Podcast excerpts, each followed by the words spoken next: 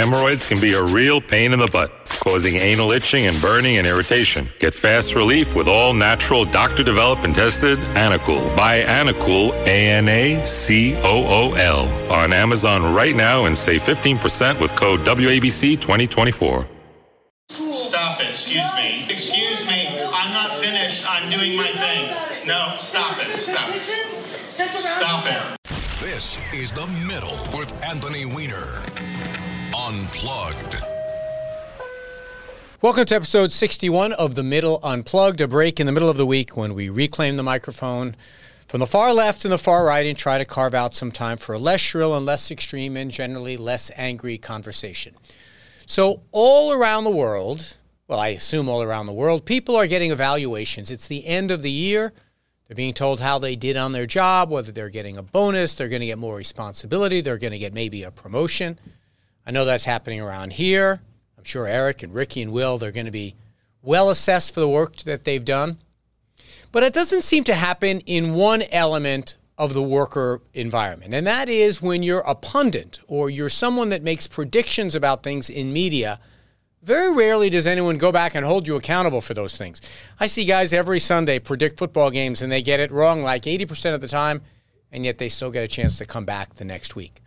And I always thought the same should be true of political punditry. Now, when I was in government life and political life, I would watch these predictions being made on TV and says, "Why is anyone listening to that guy? He always gets it wrong." Well, now I'm in media. And so I figured it would be fair that if I took a little look back at the years past here, the year past here on the Middle Unplugged podcast, and start to see which of my takes looked like it turned out to be pretty good, which of them turned out to be not so good. And we're going to have one during the Ask Anthony segment where I'm not really sure yet. All right, let me start with the positive things. Let me start with the upside. These are the takes that I think I got pretty well. Back in January, when the Republicans were trying to figure out who their speaker was, I thought I came up with a pretty pithy thing called the speaker in name only. I took a look at what I thought was going to go down, and I said that it almost didn't matter who was chosen in all those 15 ballots that, that took them to choose Kevin McCarthy, because I thought for sure they were going to have problems throughout the year for one important reason, and that is that they had a handful, not you know, two dozen or three dozen, but a handful, 10 or 15, of their members that were completely nihilistic, that wanted it their way or the highway. And even the part about their way, they didn't know what they wanted. They just wanted to be no on things.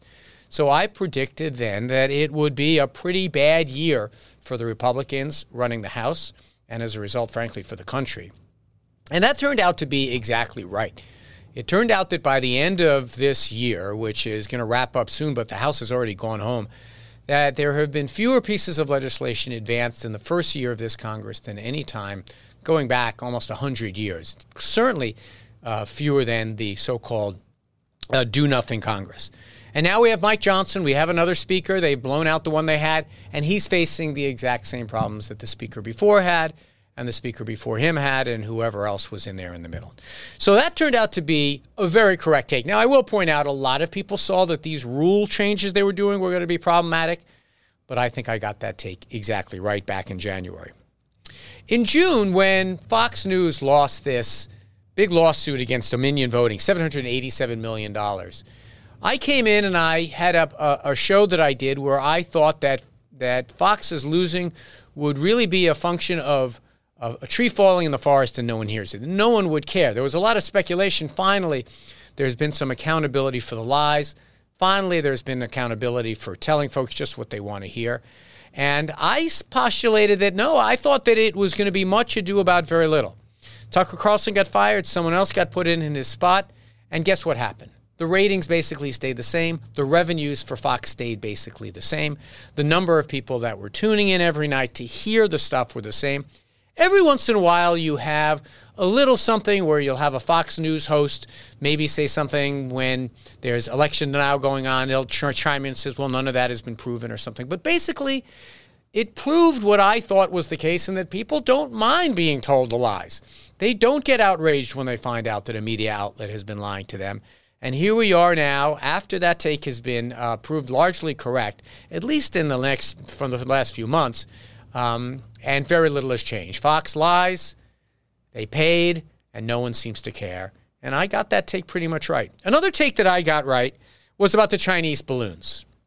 I said at the time, with somewhat um, chagrin in my voice, that I was going to do an episode on the Chinese spy balloons. If you need to go back and Google what that even is, you're making my point.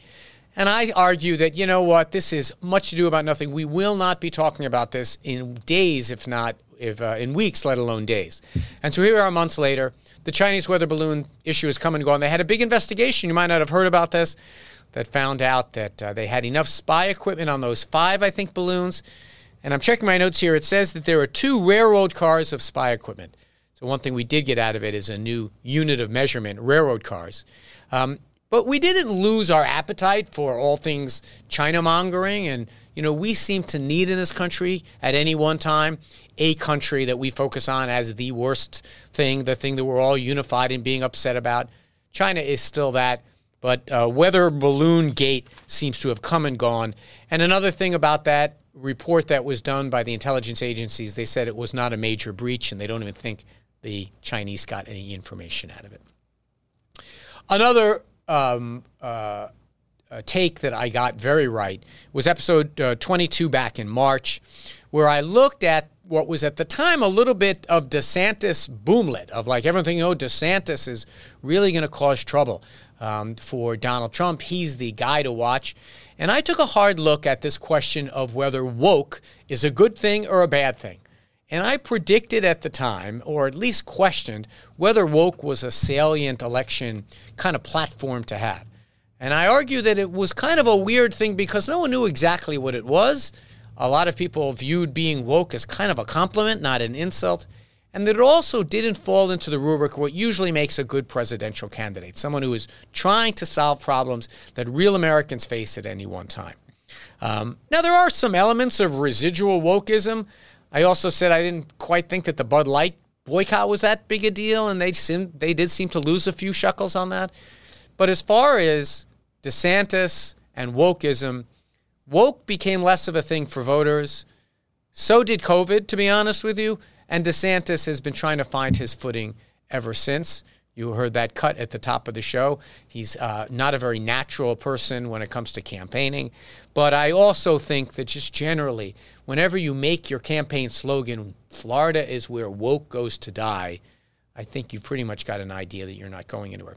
But there is an interesting fallback, uh, uh, uh, an interesting fallout from the whole woke campaign. The chair of the Florida Republican Party um, is hanging on by a thread and is about to lose his job and his wife, who is the uh, chairman, the chairperson or president of Moms for Liberty, part of Ron DeSantis' book banning movement.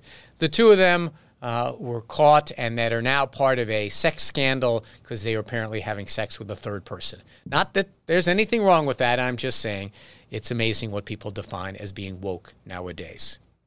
And the final place where I think I had my takes were pretty much spot on is when I predicted in episode 37 that RFK Jr. would turn out to be a phony. This was back in July. You couldn't shake a dead cat without hitting someone who was interviewing RFK Jr. and trying to figure out what he was all about, getting all this attention. Is he going to be the alternative in the Democratic primary for uh, Joe Biden? And I argued at the time he was a phony that he was running really just to sell books, to see his name in the paper, to overcome some kind of insecurity he had about being a Kennedy that is a little bit crazy. Um, and I predicted that he would have zero impact on the Democratic primary. Um, I don't know if I said the exact words that he would run as an independent or switch parties, but I did say he would not hurt the Democrat, would probably uh, eat away at Republican votes more. So the fact that he's now running as an independent came as no surprise to me, and I think I called that one pretty correctly. Now, uh, don't get me wrong, he's having some impact as an independent voter, depending on where he gets on the ballot. Um, I don't think it's a zero effect on the world but it's certainly not any real effect on the political life of our of our country. So those are the good takes. Those are the ones that I got right. And as I do my end of year assessment on what's worked and what hasn't, I put those up front because I'm an optimistic person. But arguably, my bad takes, my lousy takes, at least the ones that are lousy so far, haven't aged well, but who knows? Maybe will turn out to be collector's items someday. Um, let me start out with this one. Back in May, I grabbed on, as everyone had, and everyone continues to, on the notion that Joe Biden is old, enfeebled, and uh, vulnerable to falling over at any time or making some kind of a gaffe. And the argument I made at the time is that he was all of those things, but effective. That he'd run a fairly effective administration, and that ultimately, as we got closer to the election, that would be the thing that resonated the most. Well, I've kind of turned around on that. If you heard my November episode where I talked about the idea that part of the problem with him digging out of this problem is his inability to speak forcefully, the physical act of speaking. Um, and now looking at some of the polls, and that despite the better uh, uh, economic news that we're going to get to in a moment, and also generally speaking, the bad news that uh, um, Donald Trump has, got, has had recently, we're going to talk about that in a moment. I think I might have had this wrong. Um, we'll see. Uh, this might be the kind of thing, if you look for explanations of why Joe Biden is, has approval ratings that are lower than George W. Bush did after Katrina, um, you have to start to think that maybe our assessment of this system uh, uh, of assessing how polls should look at this time has been wrong. I know that I had a wrong take there.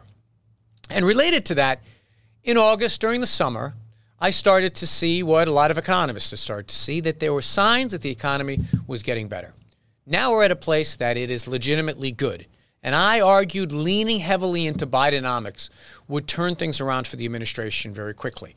That just waiting and hoping wasn't the way to go. But like, look, either the the economics were going to get better, which I predicted they would, or they were going to get worse. And either way, you were going to be held responsible or take blame for it. Well, they've tried that strategy. They tried the strategy of leading into Bidenomics. I'm not saying it will not ever work, but it certainly hasn't had the salutary effect that I thought it would. And look at how much better economic news there has been. The inflation rate is now down close to Fed targets. Job creation is higher than any president in recent history and much more than they had under Donald Trump. Gas prices are lower.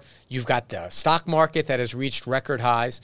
You would think if there was going to be an opportunity for this to turn around by leaning into Bidenomics, it would have happened sooner. That was a take that I had that turned out to, at least for now, to be wrong. And in related bad takes, and this could be the worst take of the year, I took some heat for it at the time, and perhaps my critics turned out to be right. Back in April, I did an episode of the pod where I tried to argue that all of the indictments that were being handed down, the January 6 insurrectionists that were pleading guilty and going to jail in the worst crime in American history by the, in terms of the sheer numbers of people that were involved, that the system was working and that democracy had bent but it hadn't broken. That what we learned in the worst possible scenario, Donald Trump trying to overturn an election, almost refusing to leave office, that the courts did what they were supposed to do, combined with public opinion doing what it's supposed to do and voting the guy out. But now here we are, months later, after I kind of took that victory lap on behalf of our democracy. And you've got the indictments that have been handed down that have arguably led to increased popularity for the incumbent, uh, for the uh, uh, for Donald Trump. You've got a situation where Donald Trump is getting more and more emboldened with every public statement, using literal Nazi language, using language of, of insurrection again, basically pledging to be, uh, in so many words, a dictator on day one. And I'm wondering if indeed the court system functioning is having the effect that I thought it would. When you have the courts being discredited as being political or wrong or witch hunt so successfully, um, now maybe it'll change. Like I said, this looks like a bad take now, but maybe it will come around. But the thing that has me the most concerned that I have messed this take up is I didn't consider fully the idea that the legal system is slow and the political system goes on a calendar one way or the other. Uh, so we're about to enter the season where primaries are happening, and there's supposed to be trials happening, say March. Um, and it looks like the ability of Donald Trump to delay proceedings by appealing things, by making um, uh, uh, making petitions to the Supreme Court, is having the effect of slowing this so far down that maybe I was wrong. Maybe the system can't work in this way. So again, might age a little bit better, but for now, I'm going to put a pin on that one and say it was too soon for me to argue how great that the system had worked. And final, a final take that I had, a final prediction, prognostication, you know, foresight that I thought I had was in October, November, and doing a few episodes about what was going on in the Middle East. I kind of set up this dichotomy that yes, there was a danger on the of public opinion on the left being against Israel as it had been for some time, turning against Israel in greater in, in greater numbers. I think I saw that coming. But I always counterbalanced it by saying that I do believe that there is broad bipartisan consensus in support of Israel because of the way Israel had always been a bipartisan issue that Republicans and Democrats alike had worked together on. What I didn't quite realize or I didn't quite appreciate is even an issue like Israel gets t- gets torn and pulled into the polarization we have in our country right now. And that Republicans would say we're going to turn against Joe Biden because he hasn't done what he what they perceived he should he should be doing on Israel, what he should say, notwithstanding the strong support. And so even in Congress, where there is still very strong bipartisan support for Israel, we are starting to see Democrats and Republicans as a country go to their different corners, unable to kind of agree on anything, even if in their their visceral instinct is to do that. Now, this has been accelerated and helped by Bibi Netanyahu's unpopularity, both here and in Israel. But um, this was something that changed since my time in Washington. It used to be that we didn't speak ill of each other of each other when we when they when our president of the opposite party was doing what was right in Israel. I would bite my tongue and I would say Ronald Reagan was an excellent president on Israel. I would bite my tongue and stipulate that I liked what what Donald Trump did in moving the embassy, for example because I thought bipartisan support for such a, a small issue in terms of the, demogra- the demographics was important. Well, that seems to have changed like so many other things. If they can make EV cars uh, a, a partisan issue, I, I guess I shouldn't be surprised that that can be the case for Israel as well. So those are ones that I got wrong. And when we get back on Ask Anthony Anything, the segment where we kind of rely on you on, on feedback, we're going to go to one more on a take that I'm not quite sure is right or wrong, but we're going to get some help from a, a listener to the show. And we'll be back with that right after this break. Hemorrhoids can be a real pain in the butt, causing anal itching and burning and irritation. Get fast relief with all natural, doctor developed and tested Anacool. Buy Anacool, A N A C O O L, on Amazon right now and save 15% with code WABC 2024. Sign up to The Economist for in depth curated expert analysis of world events and topics ranging from business and culture to science and technology. You'll get the weekly digital edition, online only articles, curated newsletters on politics, the markets, science, culture, and China, and full access to The Economist Podcast Plus. The Economist is independent journalism for independent thinking. Go to economist.com and get your first month free. Sick of being upsold at gyms? My guy, you're currently a base member. For $90 more, I can upgrade you to our Shred membership. For 130 more, you'll be a Swole member. And for just $300 more, you'll reach Sweat Platinum. At Planet Fitness, you'll get energy without the upsell. Never pushy, always free fitness training and equipment for every workout. It's fitness that fits your budget. Join Planet Fitness for just $1 down and $10 a month. Cancel anytime.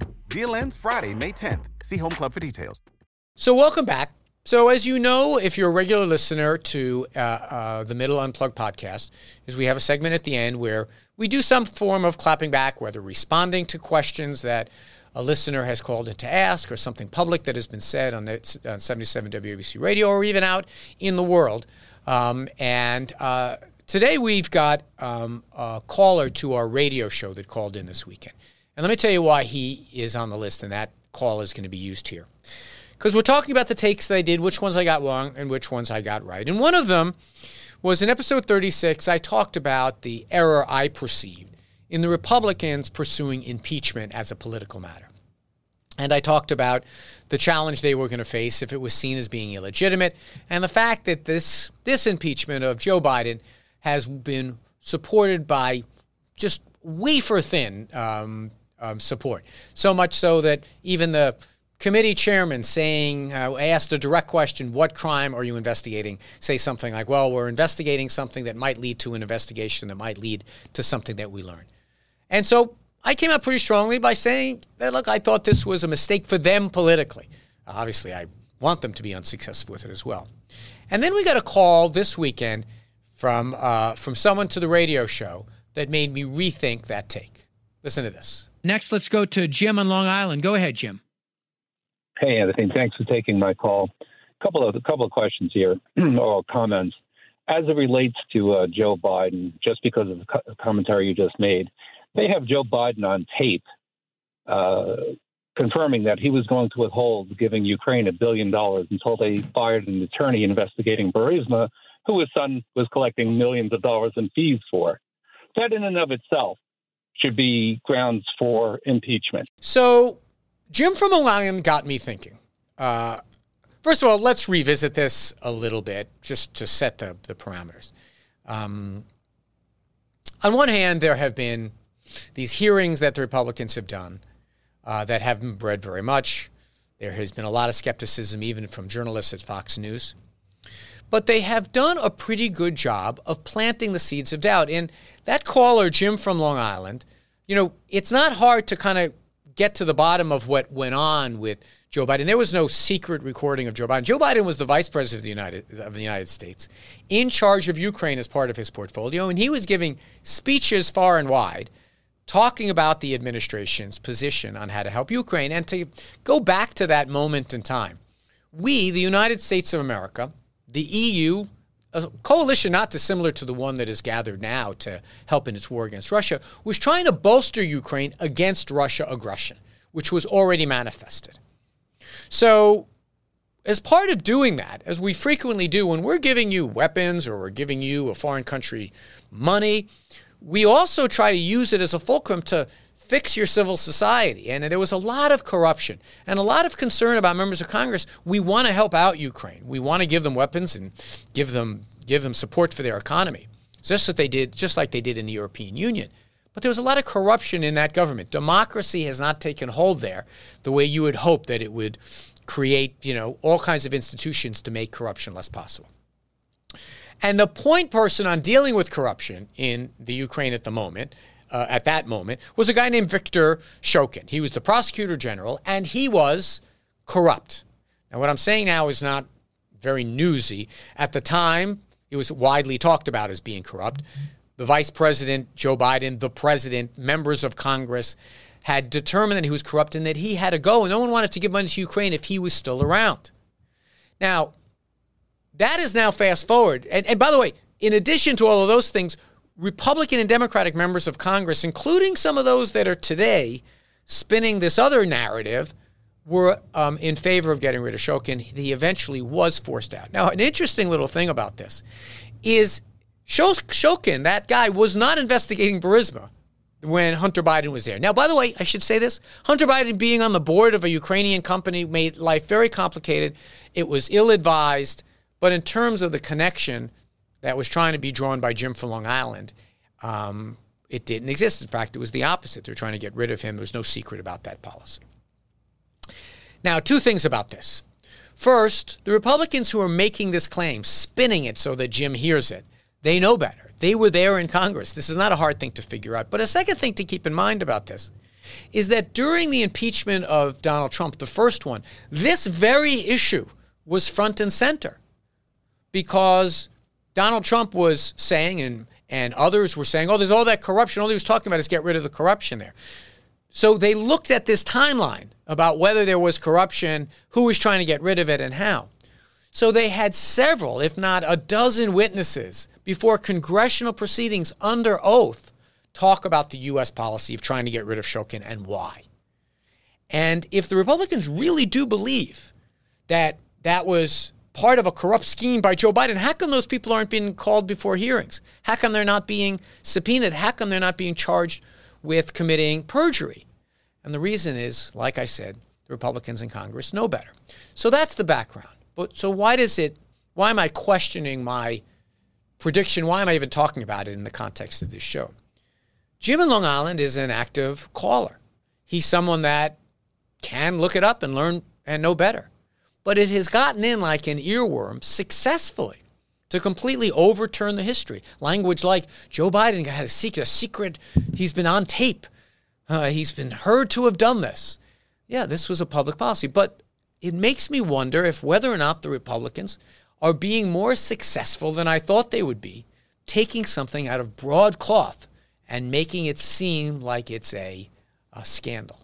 Now, we see it happen repeatedly.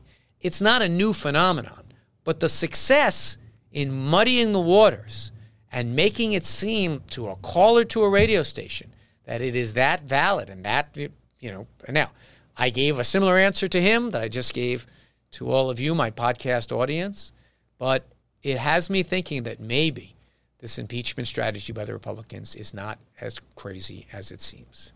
So that's the Ask Anthony Anything segment.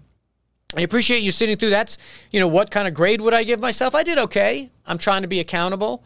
Um, some of these things may age better. Some of these things may age even worse. Um, I wind up saying a lot of things. When you're a member of Congress, as I mentioned, you're you're you know you're doing opinions all the time. Just about every day, you got to come up with a yes, no, and undecided. A constituent calls and writes. But I think people in media, as I am now in media, should also have that kind of accountability. So let me know what you think. I've dropped all the social media stuff. It's weinerwabc at gmail.com. Um, and I hope that you reach out on the radio. You can always call in. It's, uh, I think we have one more episode this year before the end of the year. Um, but for those of you who I won't get a chance to express personally, uh, happy holiday, a Merry Christmas, and perhaps a, a good New Year. Um, that's my assessment of my takes, and this marks the end of the Middle Unplugged.